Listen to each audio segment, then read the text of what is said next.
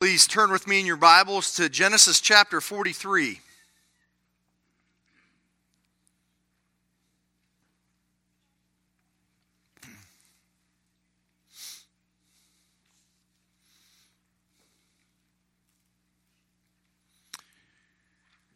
I want you to try to think about a situation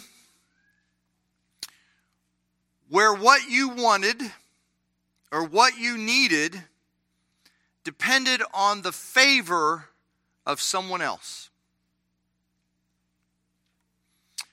Maybe you had put in a job application and were hoping to become hired.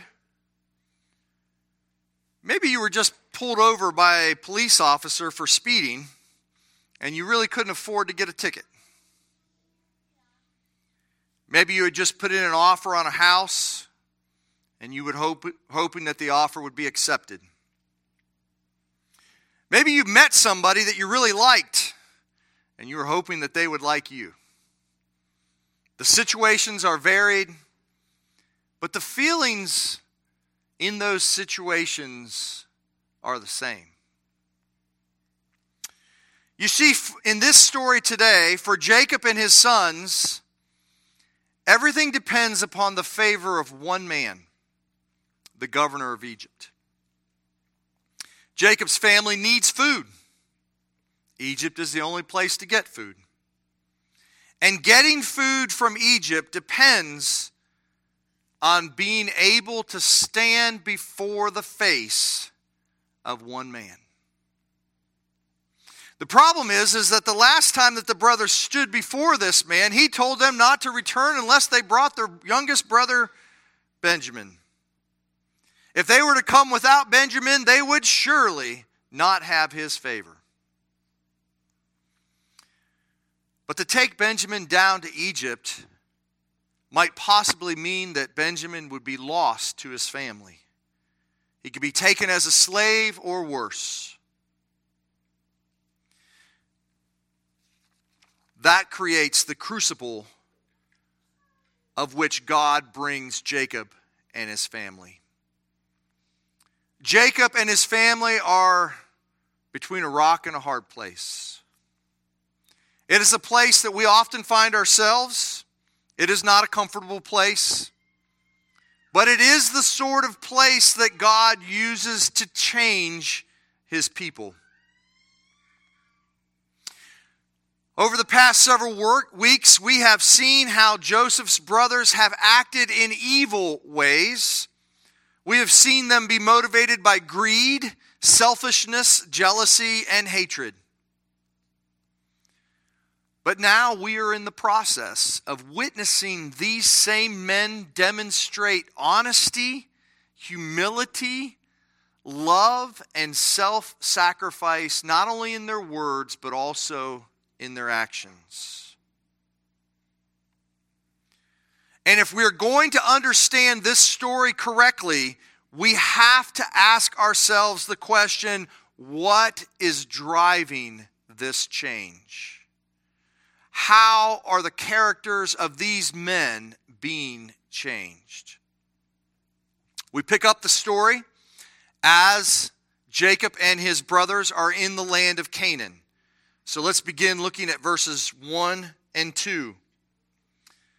Now the famine was severe in the land, and when they had eaten the grain they, that they had brought from Egypt, their father said to them, "Go again, buy us a little food." Again, we see famine driving the whole story. And more often than not, in your lives, God uses scarcity to transform you. Famine has been used many times already in the book of Genesis. God used famine to place Joseph in a position of power, and now God continues to drive the story using famine. God is not absent in times of famine. He is present in the trial. And I would say that when we are going through hard times, struggles, one way or another, you can accept that God is using this trial to in some way change you and make you who he wants you to be.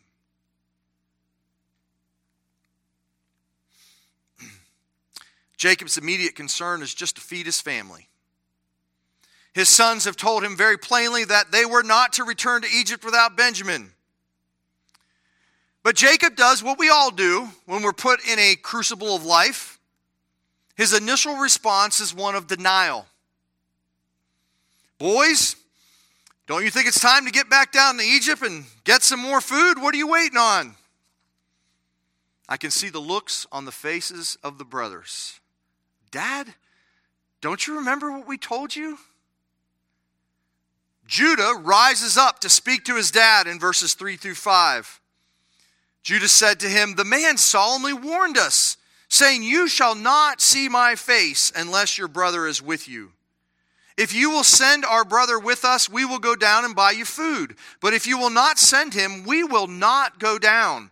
For the man said to us, You shall not see my face unless your brother is with you.'" Jacob was clearly in denial, and he did not want to hear what Judah had to say. But Jacob needed to hear the truth. Not too long before, Judah was the one who needed to hear the truth. Do you remember the story with him with Tamar? When it was exposed his own sin through her workings. Tamar spoke the truth and it broke Judah's pride.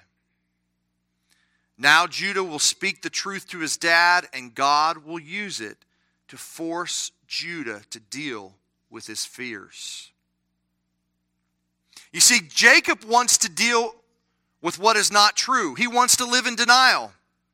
And Judah's strong words bring him back to the reality of the situation. Judah's words make it very plain that everything depends upon the favor of Joseph. If they see his face, then all will be well. If they do not see his face, then they are doomed. And the one condition to seeing Joseph's face is that they bring Benjamin. You see, seeing the face of Joseph implies having the favor of Joseph. The very survival of God's covenant family seems to depend upon the favor of this one man.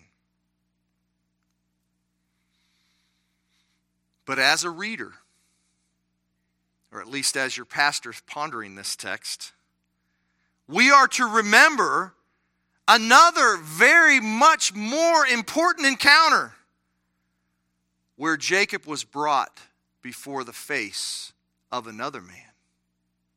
Do you remember that one? Genesis thirty-two, so Jacob called the name of the place Peniel, saying, "For I have seen God face to face, and yet my life has been delivered." Jacob doesn't seem to remember that encounter right now. At least it doesn't give him any assurance. The harshness of his life over the past twenty years have driven it from his mind. But we must not forget Jacob's previous encounter. Think about your own life. You have the words of God's promise of his favor in Christ, and you have the harshness of life that hits you all the time, and you have the question in your mind, which voice, which uh, statement will I believe? Jacob obtained favor from God years in the past. He didn't somehow earn that favor. It was given to him because he had faith in the promise of God. He clung to the man and said, "I will not let you go until you bless me." And God gave him favor solely based upon his faith. We're in a similar situation. Your favor of God is based upon your faith in Jesus Christ, period. Nathan made that very clear this morning. Your repentance of your sin and your faith in, in Jesus Christ is what earns for you the favor of God, period. And I would ask and challenge you today, do you believe this to be true in your life situations? Do you believe that no matter how hard the crucible of life that God is taking through you through right now, that God's wrath over you has been removed and that you have the privilege of standing before the face of God Almighty? Do you believe that it is that favor alone that controls your destiny?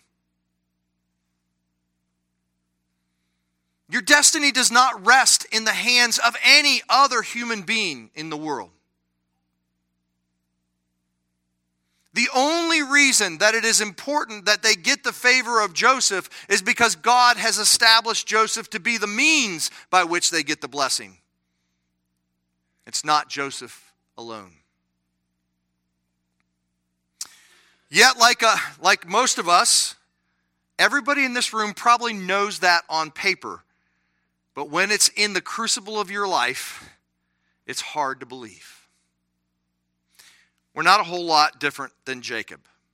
Look at verse six. Israel said, "Why did you treat me so badly as to tell the man that you had another brother?" Jo- J- Jacob has no clue of God's favor at this moment. All he can see are the impossible, impossible problems before him. He had tried denying. Now he tries the blame game. How could you be so stupid as to tell this man about Benjamin? And you see what's going on here is Jacob is struggling to submit his heart to God. And when we're struggling to submit our hearts to God, we like to blame others, don't we? Verse seven. They replied, "The man questioned us carefully about ourselves and our kindred, saying, 'Is your father still alive? Do you have another brother?' What we told him was an answer to these questions. Could we in any way know that what he would say? 'Bring your brother down'?" I like this little section because the brothers defend themselves, but really all their defense proves is that human wisdom is really not sufficient to keep you from struggling with problems in your life.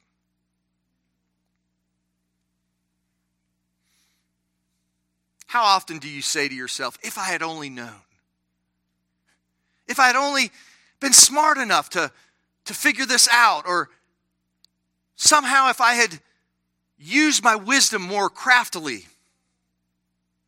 We second guess ourselves. We mentally beat ourselves up because we're not smarter.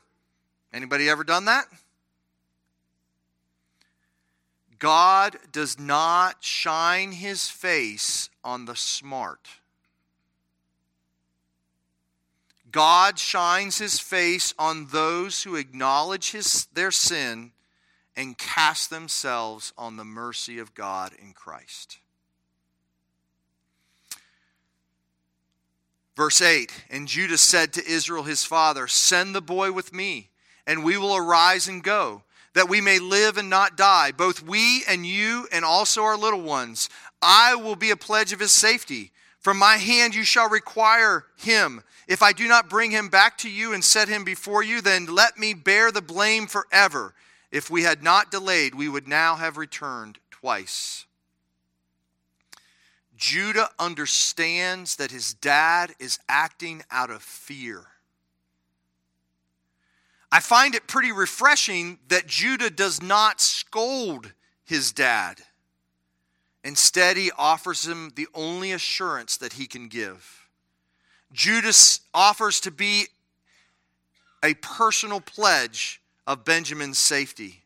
He will bear the blame if Benjamin does not come back. Of course, you as the reader know, Judah really does not have the power to keep this promise. But the pledge is a good one. Judah is taking personal responsibility. He's acting in love towards his dad. What is more, he continues to respect his dad. He might have, at this moment, he might have said, "Forget you, Dad. We're taking Benjamin and going down. wasn't too long ago that they, without their dad's position, uh, without their dad's um, blessing, they stole Joseph and sent him down. Judah's unwilling to do that at this point. He implores his dad. He pleads with his father. And you know what this does?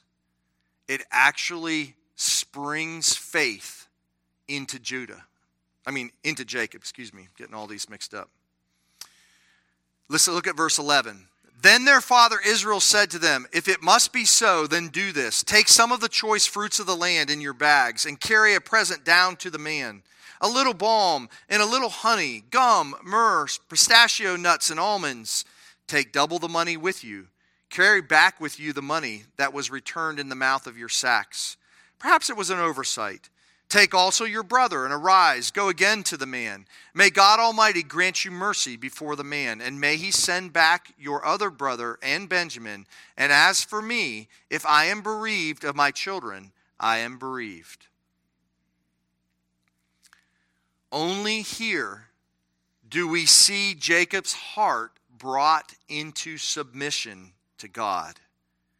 And only here do we see his faith refreshed.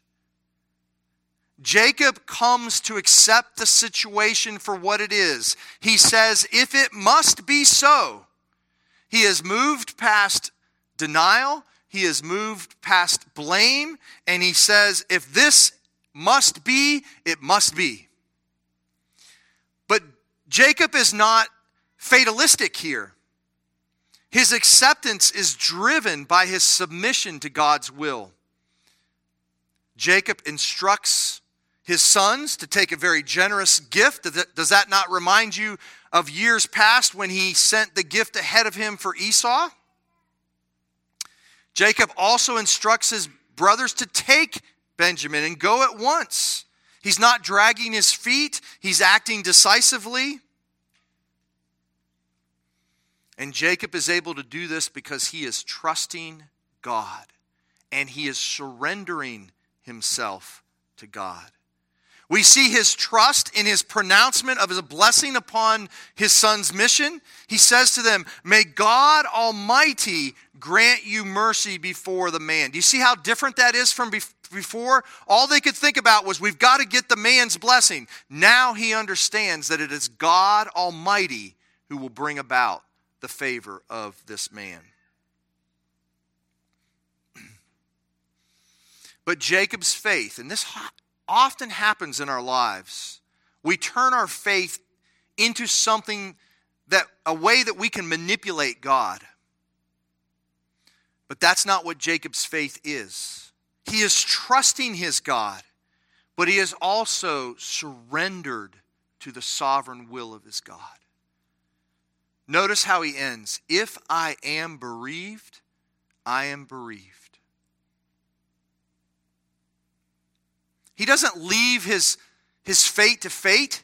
He's trusting in God. He's, he's acting, doing things. But in the end, he says, if God wants to take my children, he can take my children.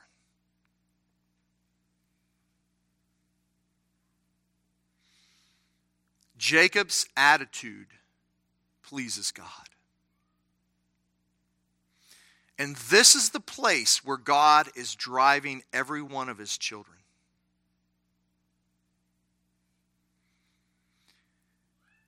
Can you see in the crucible of your life, the challenging frustrations of your life, how God is calling you to trust in his almighty hand, and how God is also calling you to surrender your life to him? Jacob's circumstances are very, very different than Abraham's, but this is, in essence, the same thing as God calling Abraham to sacrifice Isaac on the altar.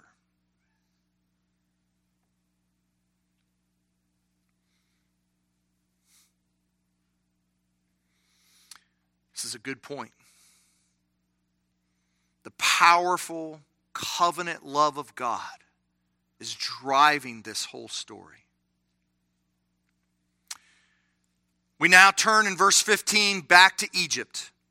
So the men took this present, and they took double the money with them and Benjamin. They arose and went down to Egypt and stood before Joseph.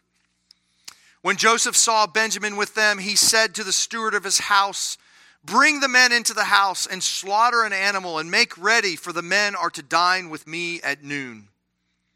The men did as Joseph told him and brought the men to Joseph's house.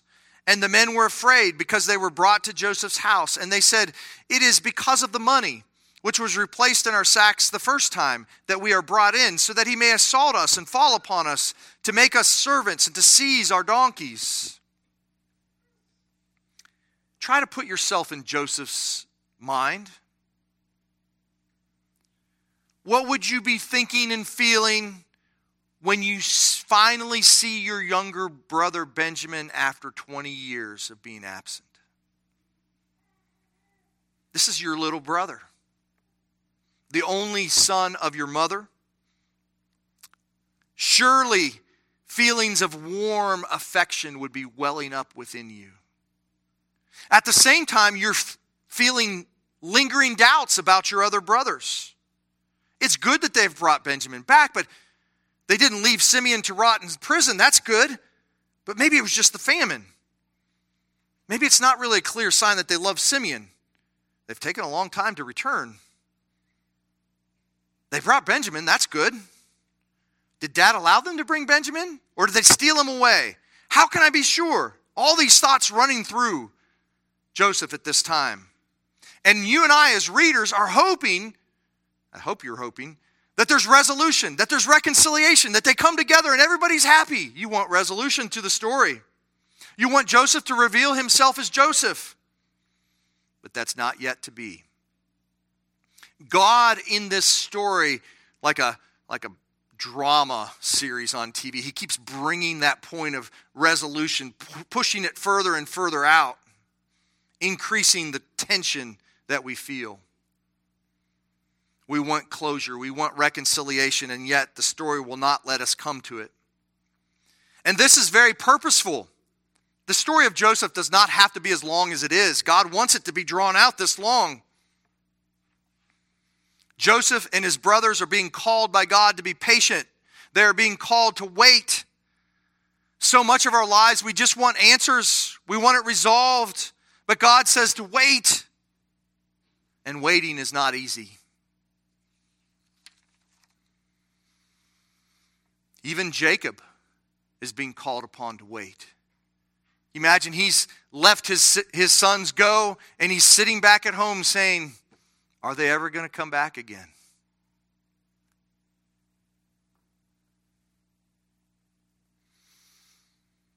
You see, he said in the moment, "If I am bereaved, I am bereaved," but he has to actually restate that every day, that he waits on them to return. He has to, every day of his life, put his heart up on the altar of God. Well, the brothers are in the courtyard. Joseph has left them waiting. And what happens while they're waiting? It often happens to us while we're waiting. Their worst fears grab hold of them. These are not entirely unfounded fears. The situation could turn very badly for the brothers. But like most of our fears, they haven't actually happened yet. We're just afraid that they're going to happen.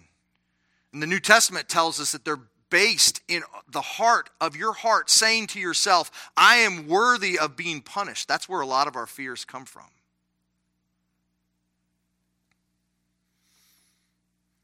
The brothers think, what can we do? How can we solve this situation? How can we take control of it? And they approach the steward and explain themselves. In verse nineteen, they went up to the steward of Joseph's house and spoke with him at the door of the house and said, "Oh, my lord, we came down the first time to buy food. And when we had come to the lodging place, we opened our sacks, and there was each man's money in the mouth of his sack, our money in full weight. So we've brought it again with us. And we have brought other money down with us to buy food. We do not know who put the money in our sacks." The brothers are very honest, explaining the truth. But at the end, it's just a story. There's no hard proof. They try to get their story out.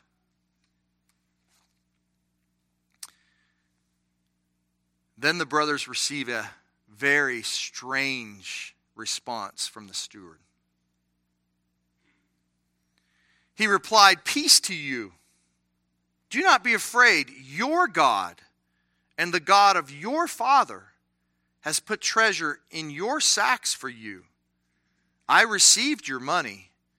Then he brought Simeon out to them. Now the brothers are just confused. Surely these words would have perplexed them. The steward says everything's fine, but he doesn't tell them why it's fine. Be calm. Be quiet. The steward's words seem too good to be true. And in the Bible, we often see this happening. God will actually speak to his people through unbelievers. He does this here. And he refers to the sovereign mercy of their God. Doesn't even speak of Joseph. Now, Joseph probably instructed his servant to speak this way. He wants the brothers to be directed to God's steadfast love and faithfulness. That's what he wants. But from the brothers' perspective, would you not think that this is just some sort of trick?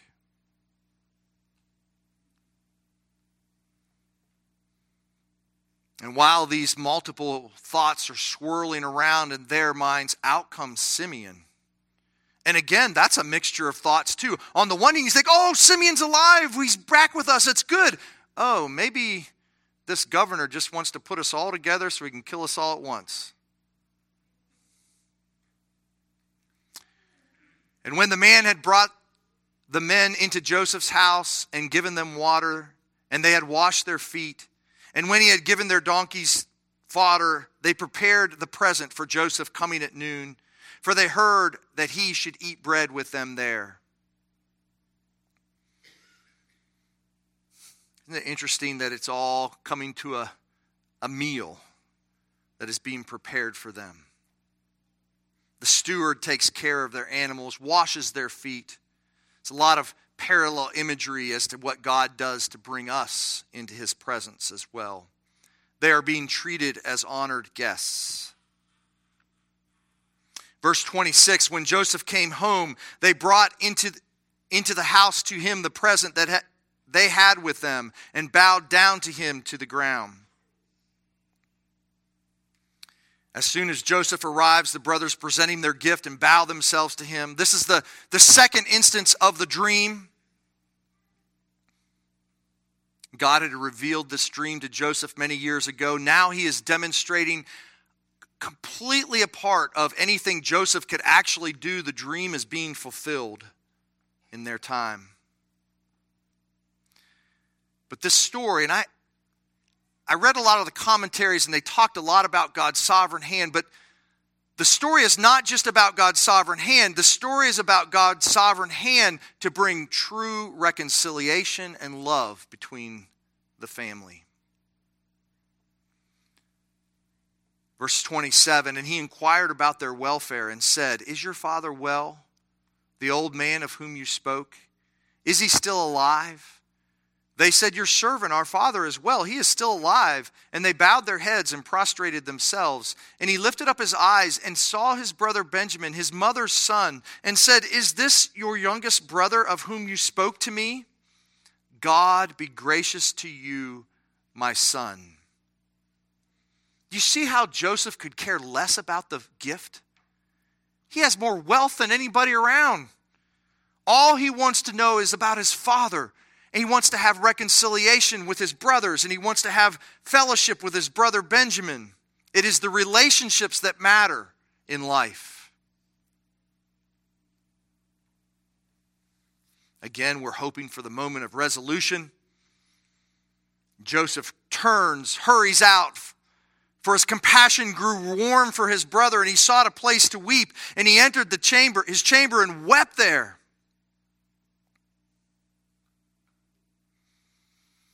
I like to think that Joseph in many ways reflects the heart of our God.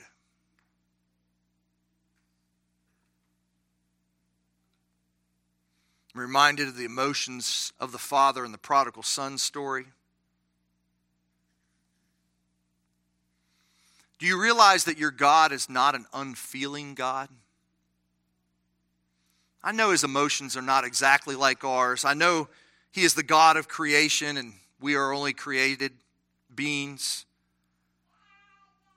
But I believe God weeps with joy when his children return. God takes great joy in you as a repentant and believing child. Joseph washes his face in verse thirty-one. He comes out, he's controlling himself, he serves the food. He doesn't reveal himself. But he eats this meal with his brothers, and it's amazing. And yet it's not quite what we want. They serve Joseph by himself and them by themselves and the Egyptians who ate with him by themselves, because the Egyptians could not eat with the Hebrews, for that is an abomination to the Egyptians. There's a sense where Joseph wants to have this fellowship with his family, but there's still a distance between him and his family.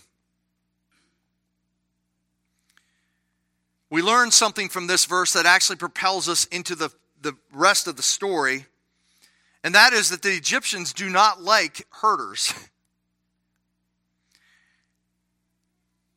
This is Moses introducing to us another element of God's plan.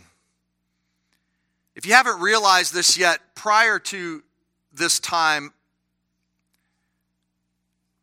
Israel and the sons' problem is that they are intermixing with Canaanites.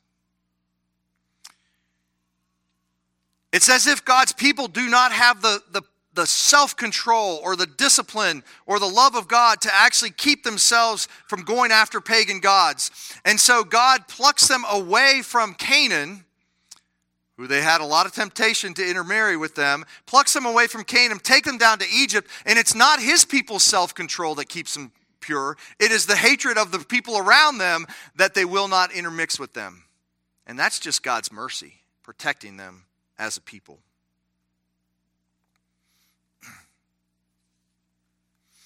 But in the story, it also keeps Joseph and his brothers from truly being reconciled. They sat before him, the firstborn according to his birthright, and the youngest according to his youth, and the men looked at one another in amazement. And all Joseph is doing here, he's kind of playing games that he has a knowledge that they don't know, like he's uh, omniscient. He seats the brothers according to their age, and the brothers are all baffled by this. He has shown them hospitality. He has shown them that he is gracious. He's a good host. All of these things. All of this would make it that much worse if they were to go and betray Joseph. And that's really going to be the next story, next chapter. Portions were taken to each of them from Joseph's table, but Benjamin's portion was five times as much as the, any of theirs. And they drank and were merry with him. Joseph does here something very purposeful. The one thing that he is still uncertain of is whether or not, if he shows favoritism to Benjamin, that it will evoke in the brothers jealousy and hatred. And so he gives Benjamin five times as much food. In this way, Joseph singles Benjamin out as the favored one. He knows this will push their buttons. And this raises an important question for you and I. Does God have the right to honor the brother or sister sitting next to you over you? All the brothers have a seat at the table. All of them are enjoying the favor of Joseph. But does Joseph have the right to give one brother more favor than another? And the Bible's answer is yes. I don't know how that's going to work in eternity. I haven't figured all that out. I know that every spiritual blessing belongs to every member of the body of Christ. But somehow within the body, God is able to give one person more honor than another. He can do this. And part of what God is doing in the sanctification of your soul is helping you to not be jealous.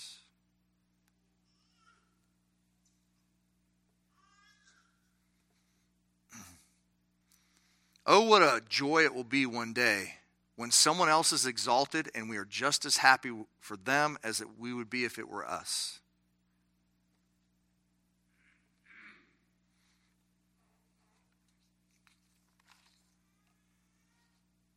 It's a lot of stuff in this chapter. Can you recognize the hand of God as He takes you through the crucibles of your life? Can you just recognize that? Do you believe that the outcome of whatever's happening in your life depends more on the favor of God than the favor of anyone else in your immediate surroundings?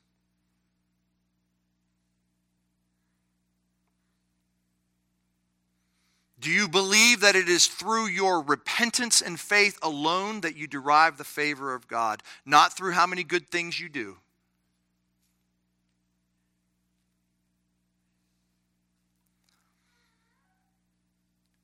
Think about your present situations, your present struggles. How is God calling you to surrender what you love to Him?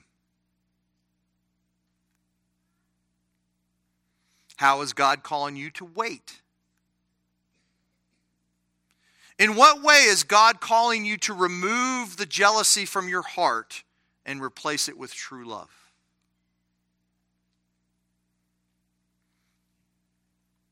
It is the steadfast love and faithfulness of God that is driving all of these things in the story, and there, it is exactly what is driving your life. You see, in all this, it's not about whether they get the blessing of Joseph. It's not about if they don't even die of starvation. God is preparing His people to live eternally before His face. That's what life's about. That's what He's doing in your life. That's why your life is terrible at times, because He's preparing you for an eternal weight of glory. That's what He's doing. That's what His steadfast love and faithfulness are doing for us. Amen.